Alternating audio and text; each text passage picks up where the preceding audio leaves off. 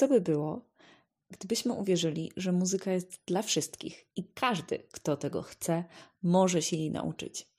Nazywam się Katarzyna Szymko-Kawalec i uczę nowego patrzenia na edukację muzyczną.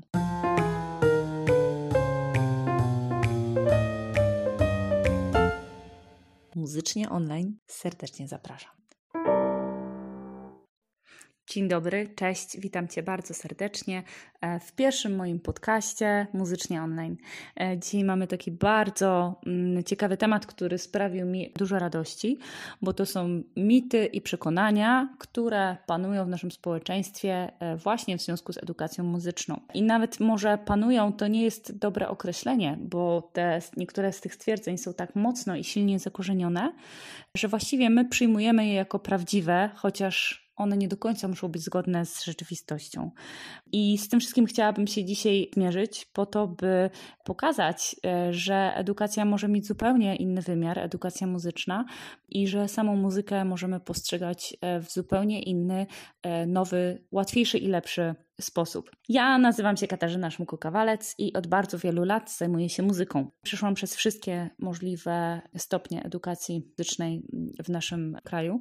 E, od kilkunastu lat sama nauczam muzyki, bardzo różne grupy wiekowe, bo uczę dorosłych, uczę dzieci, które rozpoczynają e, naukę z instrumentem, e, uczę dzieci, które zaczęły naukę z instrumentem, ale z jakichś powodów przyszły potem do mnie. Umuzykalniam też niemowlaki i bardzo małe dzieci. Propaguję teorię e, Edwina Eliasa Gordona i to jest tak naprawdę podstawa, która daje mi narzędzia do nowego uczenia muzyki i szukania takich rozwiązań, których tak naprawdę do tej pory mm, nie było i nie były rozpowszechnione. Nas Gordonowców jest już w Polsce trochę, chociaż bardzo bym chciała, żeby ta teoria była jeszcze bardziej e, popularna niż, e, niż w tej chwili. Komponuję swoje utwory, dyryguję. Ukończyłam dyrygenturę symfoniczną i operową na Akademii Muzycznej. E, prowadzę też ponad 30-osobowy dziki chór w Świdnicy. No i własną placówkę www.muzaza.pl, w której uczę małych i dużych miłości do, e, miłości do muzyki, albo przynajmniej bardzo bardzo się staram. E, podejmuję też różne inne działania e, i projekty muzyczne, i właśnie muzycznie online jest takim nowym projektem, wyzwaniem, które podjęłam po to, żeby zmienić nasze myślenie o muzyce, e, po to, żeby rozpowszechniać stwierdzenie, że muzyka jest dla każdego bez wyjątku, dla każdego, kto tego chce, i nie jest to, to coś, czym może się zajmować tylko wybrana i bardzo wyselekcjonowana grupa, mm, wąska grupa naszego społeczeństwa, chociaż chociaż tak w tej chwili niestety e, troszkę to, e, troszkę to wygląda. No dobrze, e, zacznijmy może od definicji samej muzyki. W słowniku języka polskiego to jest dziedzina sztuki, której tworzywem są dźwięki zorganizowane mm, w jakąś kompozycyjną całość, utwory, melodie wykonywane na instrumencie, komponowanie, granie, śpiewanie. I tak przygotowując dla Was ten podcast, zaczęłam się zastanawiać, dlaczego muzykę traktujemy inaczej niż inne dziedziny. E, jeżeli mówimy o nauce muzyki, to właśnie o tej muzyce myślimy inaczej niż kiedy mówimy o nauce matematyki albo nauce jakiegoś języka obcego. E, I troszeczkę zastanawiałam się, z czego to wynika i dlaczego tak właśnie jest. I doszłam do kilku wniosków. Pierwszy to y, właśnie te mity i przesądy, które królują w naszym społeczeństwie i które bardzo, bardzo nie służą naszej edukacji. Druga rzecz to jest sama edukacja, to jak wygląda i to, e, że najczęściej w tej edukacji uczymy się tak naprawdę o muzyce i że jest jest bardzo mało nauczycieli, którzy potrafią uczyć muzyki, a nie o muzyce. E, oczywiście tutaj generalizuję i wiem, że w, w szkolnictwie ogólnym zdarzają się czasem fantastyczni nauczyciele, którzy potrafią tą muzykę przedstawić naprawdę w fascynujący e, sposób. Natomiast jest niestety tak, że większość dzieci, i nie mówię tutaj o szkolnictwie e, tym takim specjalistycznym muzycznym, czyli szkołach muzycznych, że dzieci po e, szkole podstawowej nie wychodzą z, z jakimiś złożonymi umiejętnościami e, muzycznymi. Kolejna rzecz to e, właśnie to skojarzenie muzyki z dziedziną sztuki. I teraz jest trochę tak, że kiedy my y, mówimy i słyszymy o sztuce, y, o tworzeniu jakiejś sztuki, y, o uczestniczeniu w, w, w, pewnych artystycznych działaniach, to widzimy tego takiego szalonego artystę, oderwanego od rzeczywistości, który tworzy i który zajmuje się sztuką. Myślę, że to słowo właśnie dziedzina sztuki jest tutaj kluczowe i trochę takich nas, zwykłych ludzi, odstrasza. Chciałabym, żebyście zapamiętali to, że y, nie trzeba być artystą takim przez duże A, żeby zajmować się muzyką, bo e, muzyka ma bardzo wiele różnych e, swoich działów. Y, jest komponowanie, jest improwizowanie, e, jest muzyka jazzowa, jest muzyka klasyczna, mm, można grać zawodowo, można grać amatorsko, więc nie jest tak, że każdy, kto zajmuje się muzyką, jest e, od razu wielkim artystą. E, I jeżeli byśmy to przełożyli na mm, kogoś, na przykład, kto uczy się e, obcego języka, to przecież nie przychodzi mu do głowy, że a przecież ja nie będę najlepszym tłumaczem na świecie, więc tego języka mm, nie będę się uczył. Dlatego, że powody, dla których dana osoba chce się nauczyć języka, mogą być bardzo różne. I tak samo powody, dla których ktoś chce się nauczyć muzyki lub grać na instrumencie, też mogą być bardzo bardzo różne i one wszystkie są dobre, bo to jest y, bardzo mm, fajna y, umiejętność. To są takie mm, rzeczy, które e, już na wstępie e, tą muzykę robią taką trudną i niedostępną. No i jest jeszcze jeden powód, e, czwarty, mianowicie taki, że w szkole, ogólnie w naszym szkolnictwie, zwłaszcza tym podstawowym, muzyka nie jest traktowana jako coś ważnego. I to chyba jest oczywiste stwierdzenie dla wszystkich. E, muzyka, tak samo jak plastyka, WF, e, być może religia, jest traktowana jako jeden z takich przedmiotów, które są, ale tak naprawdę nic nam nie dadzą w życiu, e, nie będą się liczyć na egzaminach, mm, byle je jakoś tam zaliczyć, albo byle nam nie psuły średniej na świadectwie. Niestety takie podejście pokutuje wśród dzieci, ale oczywiście to my jesteśmy winni temu podejściu. Mm, no i oczywiście ono nie jest, no nie jest dobre. E, I myślę też sobie, że dużo więcej dzieci mogłoby grać na instrumentach e, i zajmować się muzyką, tylko te dzieci no nie mają dostępu do tej dobrej edukacji. E, ona nie jest powszechnie w szkołach e, ogólnokształcących. E, ona jest raczej w, w szkolnictwie właśnie tym specjalistycznym, muzycznym lub jako zajęcia popołudniowe w domach kultury czy ogniskach muzycznych, ale no nie każdy rodzic decyduje się na, na takie zajęcia i nie każdy rodzic w ogóle pomyśli o tym, że dziecko może być takimi zajęciami mm, zainteresowane. W świecie naszym, gdzie jest dużo innych ważniejszych umiejętności jak języki, e, matematyka, e, jakieś nauki ścisłe, to ta muzyka czasami naprawdę e, no po prostu jest uważana za coś mniej ważnego niż te inne rzeczy, które wymieniłam. Oczywiście to jest temat na osobny podcast, więc przejdę do mitów, które też wpływają na to, o czym powiedziałam przed chwilą. Pierwszy, najbardziej e, mój właśnie ulubiony mit i stwierdzenie, które słyszę od co drugiego rodzica, który przychodzi z dzieckiem na zajęcia: słoń nadepnął mi na ucho. Jak ja to słyszę, to od razu się uśmiecham i mam już przetestowanych kilka odpowiedzi, które, które zawsze, zawsze wtedy daję. E, natomiast przyjrzyjmy się samemu temu stwierdzeniu. Jeżeli mm, ktoś mówi, że słoń nadepnął mu na ucho, e, jeżeli przetłumaczymy ten, to stwierdzenie, ten związek frazeologiczny, to wychodzi na to, że ktoś mówi do mnie, że jest niemuzykalny, nie ma słuchu muzycznego, czy fałszuje. Takie jest tłumaczenie tego właśnie stwierdzenia. Tylko skąd można to wiedzieć? Skąd możesz to wiedzieć, że słoń nadepnął ci na ucho i że y, jesteś niemuzykalny i że nie słyszysz. Ja rozumiem i słyszę, jeżeli ktoś do mnie mówi coś takiego, y, że ktoś nie miał dobrej edukacji muzycznej, y, słyszę, że ktoś nie posiada umiejętności i najczęściej słyszę, że ktoś ma jakieś z tego powodu kompleksy. To słyszę w tym, w tym stwierdzeniu. Najczęściej te osoby, które to wypowiadają, to nie są osoby, które nie są zainteresowane muzyką, tylko osoby, które chciałyby się zajmować muzyką, ale z jakich względów nie mogły tego zrobić, bo na przykład nie miały dobrej edukacji, bo nikt nie pomyślał o tym, żeby je zaprowadzić na takie zajęcia. Natomiast ci rodzice przyprowadzają najczęściej do nas swoje dzieci, żeby te dzieci były muzykalne, żeby dobrze się rozwijały i żeby kiedyś z tymi kompleksami nie musiały walczyć. Ten mit wiąże się troszeczkę z drugim. Drugim, czyli jestem już za stary. Lub w przypadku dzieci, na przykład, o, jak dziecko nie zaczęło już grać na tych skrzypcach w wieku 6 czy 7 lat, no to już tak naprawdę e, trudno, to już stracone, to już tutaj nic nie zrobimy.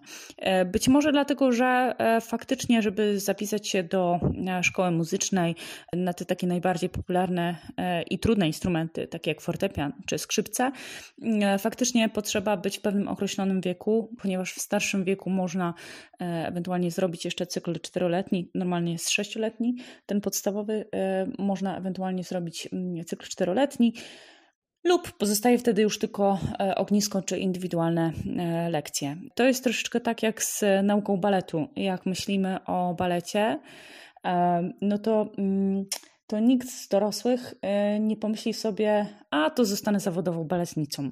No bo to jest faktycznie niewykonalne, dlatego że pewien układ, układ fizyczny nasz musi być dostosowany, dostosowywany. Od najmłodszych lat to jest praca tak naprawdę z ciałem i podobne jest myślenie dotyczące właśnie nauki gry na instrumentach. Natomiast ja znam całą masę mm, ludzi, którzy e, nie zaczęli w tym standardowym e, wieku nauki, i świetnie sobie radzą lub zaczynają uczyć się grać jako dorośli. Miałam uczniów, którzy zaczynali się uczyć e, w wieku na przykład kilkunastu lat i co najzabawniejsze, często jakby przewyższali swoimi umiejętnościami i muzykalnością dzieci, które uczyły się znacznie, znacznie dłużej grać. Także nie ma tutaj takich ram, że jak ktoś skończył 30 lat, no to sorry, a jak ktoś ma jeszcze 5, no to ma szansę. To zależy od bardzo wielu różnych e, czynników. Jednym z nich są nasze zdolności muzyczne. Zdolności muzyczne to jest oczywiście coś, co każdy ma inaczej. To jest bardzo indywidualna rzecz i każdy nas te, te zdolności ma inne. E, co jest ważne natomiast, to to, że one stabilizują się po dziewiątym roku życia więc po dziewiątym roku życia mamy stałe zdolności, bo do dziewiątego roku życia możemy jeszcze je rozwijać, czyli mamy na nie wpływ. Więc niezależnie od tego, czy uczysz się w wieku 13 lat, czy 17, czy 30, czy nawet 65, masz ten sam poziom zdolności, bo po dziewiątym roku życia on się ustabilizował.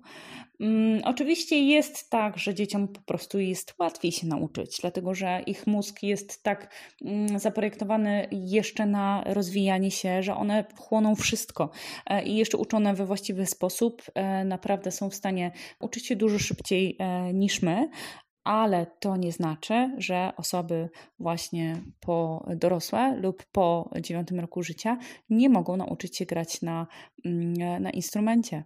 No i teraz e, wracając e, troszeczkę do tego, że właśnie słoń nadepnął na ucho i ja już jestem e, za stary na uczenie się muzyki, to mm, prawdopodobnie taka osoba myśli sobie, że ma niski poziom zdolności muzycznych, ale to nie jest oczywiste, bo ten poziom może być bardzo różny. Bardziej problematyczny problematyczne jest to, że te osoby zazwyczaj nie miały żadnej edukacji muzycznej wcześniej i już nie mówiąc o dobrej edukacji, tylko często nie miały tej edukacji praktycznie, e, praktycznie żadnej.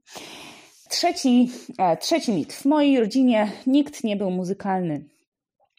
To też jest bardzo częste stwierdzenie, które trochę przechodzi z pokolenia na pokolenie. Czyli jeżeli u mnie w domu się nie grało, no to tak naprawdę teraz w moim domu, który będę e, tworzył, no to też e, no tej muzyki za dużo nie ma.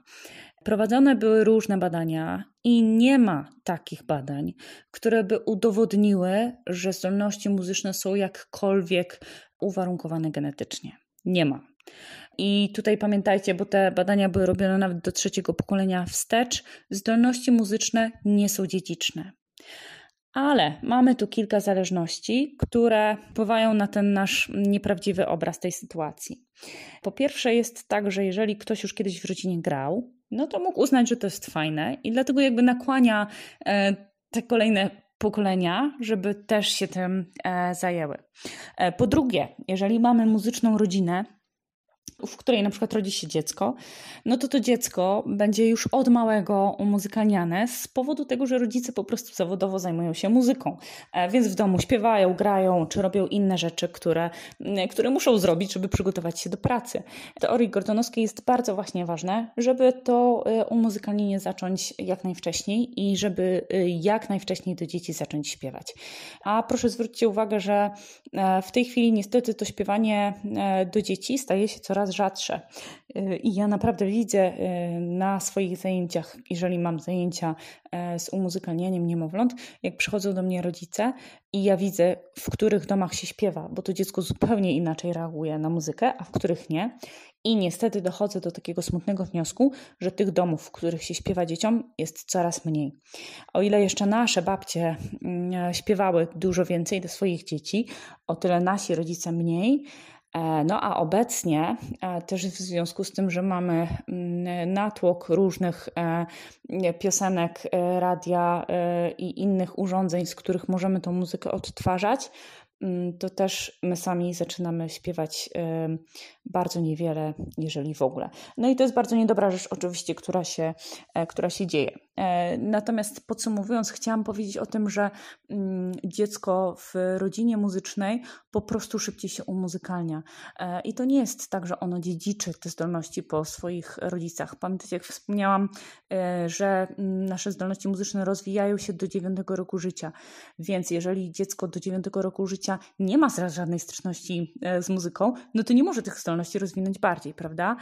I to jest ta kluczowa sprawa, która czasami daje nam mylny obraz, że jeżeli w rodzinie są muzycy, no to dziecko też jest muzykalne. Jeżeli moje dziewczyny e, uczą się grać na przykład na instrumencie, no to często spotykam się z komentarzem, no to po mamusi taki talent ale to nie jest prawda. E, to nie jest dziedziczne, e, więc spokojnie, nawet jeżeli mieliście rodzinę niemuzyczną, to wcale nie znaczy, że wy tą muzyką nie możecie się zajmować.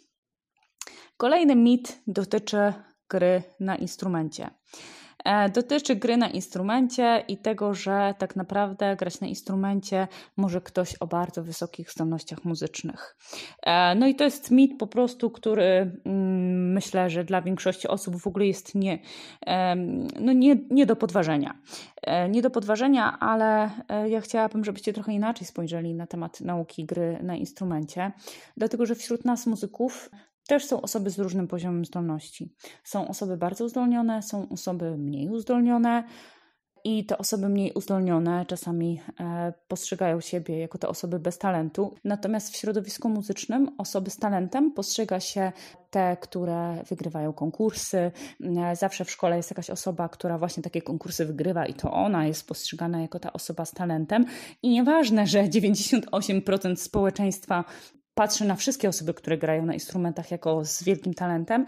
E, proszę, wierzcie mi, że te osoby, które uczą się grać na instrumencie, często tak siebie e, nie postrzegają. I teraz jeszcze e, drugi, drugi argument za tym, Zdolności muzyczne rozkładają się w społeczeństwie dokładnie tak samo jak wszystkie inne. To jest taka, taki rozkład statystyczny. E, jeżeli mamy zdolności matematyczne, no to one się rozkładają w społeczeństwie tak, że jedna szósta ma bardzo niskie zdolności, dwie trzecie społeczeństwa ma średnie zdolności, no i znowu jedna szósta e, ma również e, bardzo wysokie zdolności. Czyli ten procent osób, które mają bardzo wysokie uzdolnienia lub bardzo niskie, jest naprawdę niewielki. Więc ja jaka jest tak naprawdę szansa, że akurat ty masz te niskie zdolności? Bo według moich wyliczeń wychodzi na to, że masz 80% szans, by mieć średnie lub bardzo wysokie zdolności muzyczne.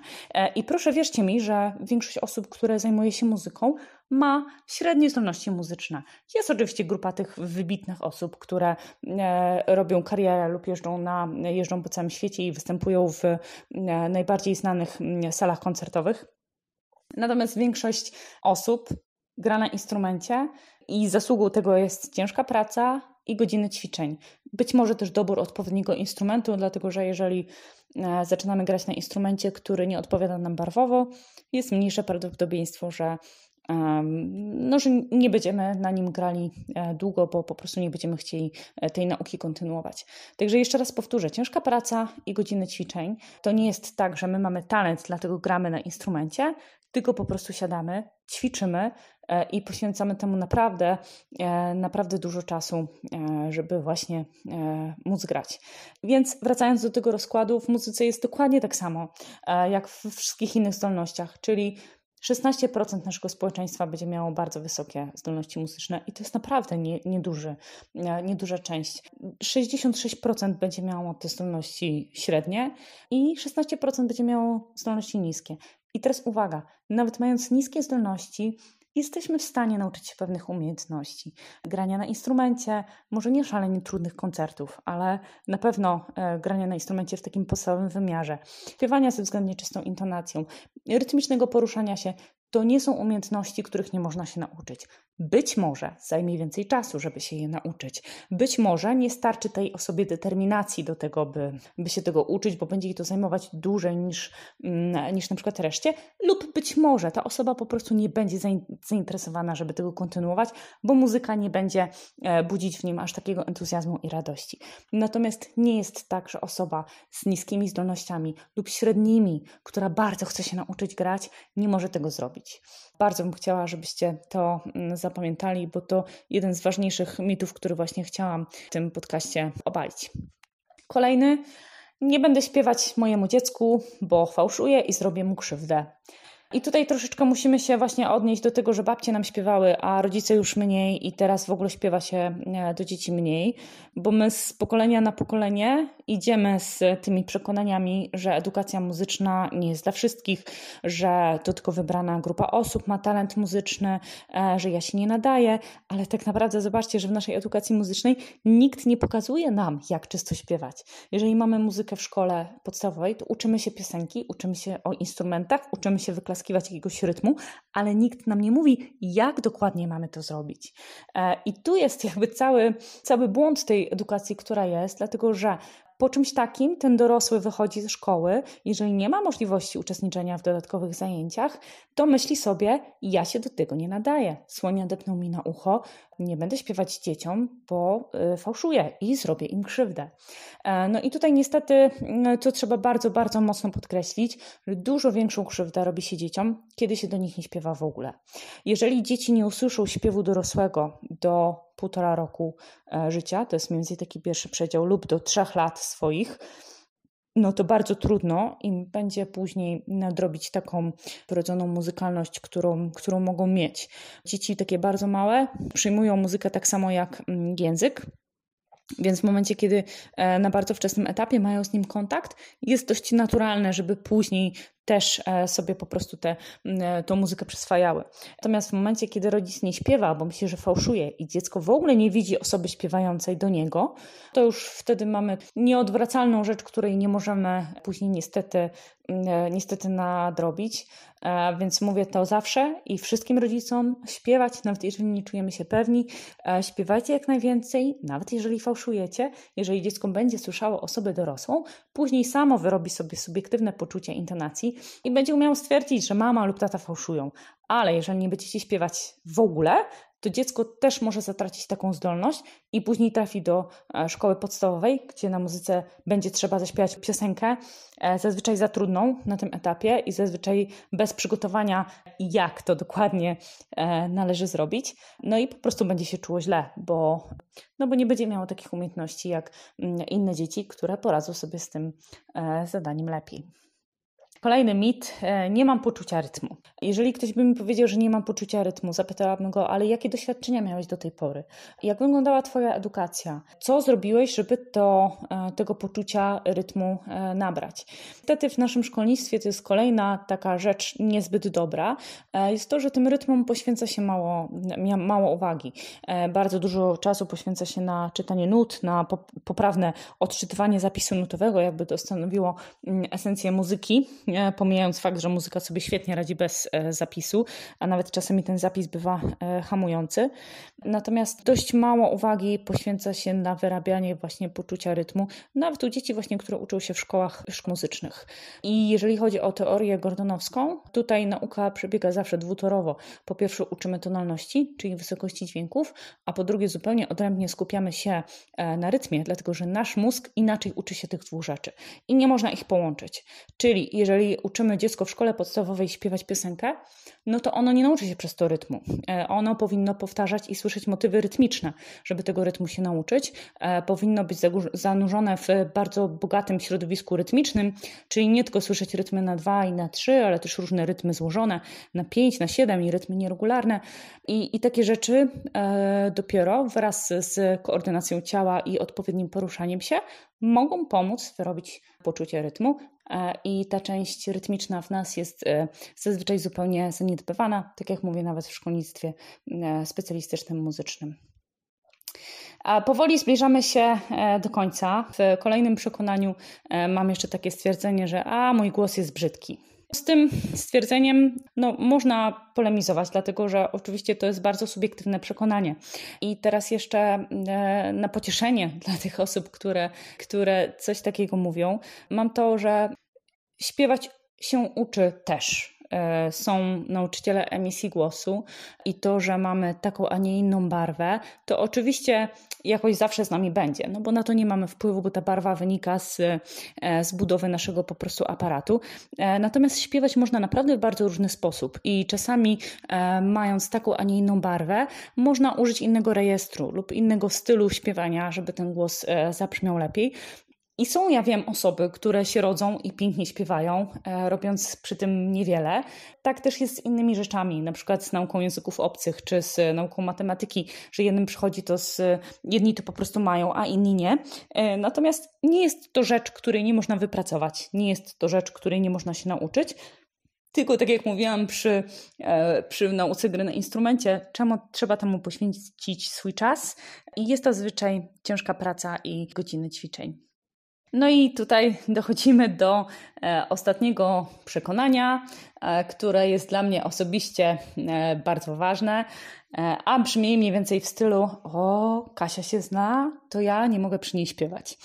E, no, nie uwierzycie, jak, jak bardzo i jak często, e, będąc w jakiejś sytuacji, e, gdzie na imprezie śpiewa się chociażby to standardowe 100 lat, ktoś nie chce śpiewać, żebym przypadkiem ja go nie usłyszała. No bo jak go usłyszę, no to nie wiadomo, co się stanie, to nie wiem. Może ta osoba myśli, że pomyślę sobie, że ale ona fałszuje, albo ale ona brzydko śpiewa, albo a, nie ma poczucia rytmu, albo o, jaki ona ma brzydki głos. E, I ja myślę, że to są rzeczy, które się pojawiają właśnie w, w głowie tych osób, które e, nie lubią i nie chcą śpiewać przy mnie.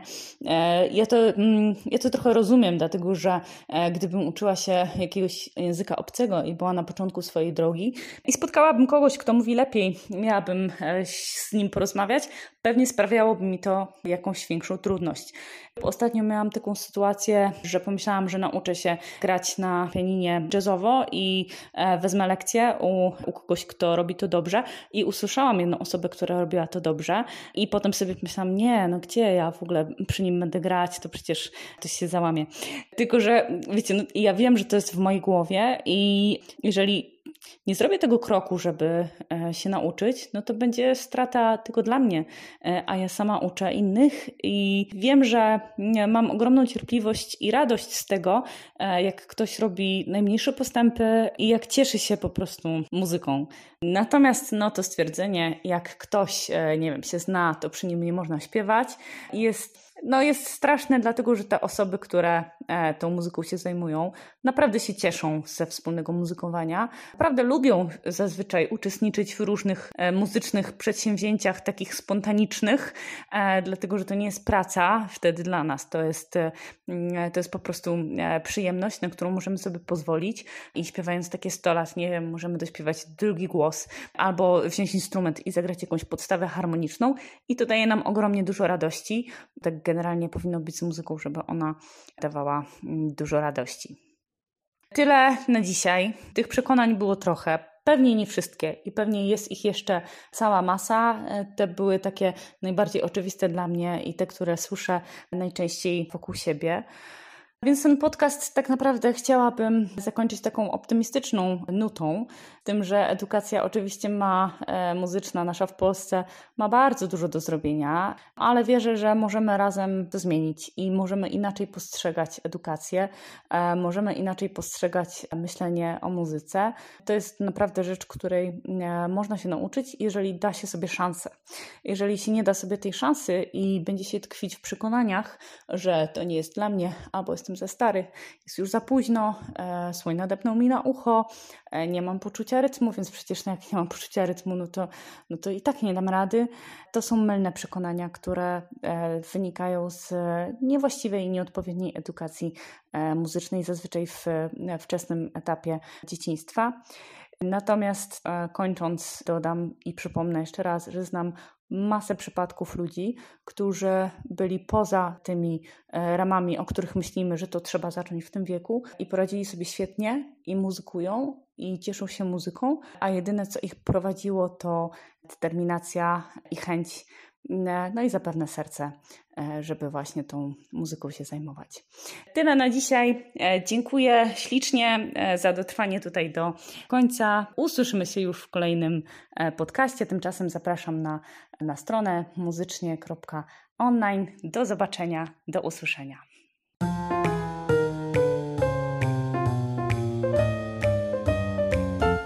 Muzycznie online Katarzyna Szumko-Kawalec Dziękuję i do usłyszenia w następnym podcaście.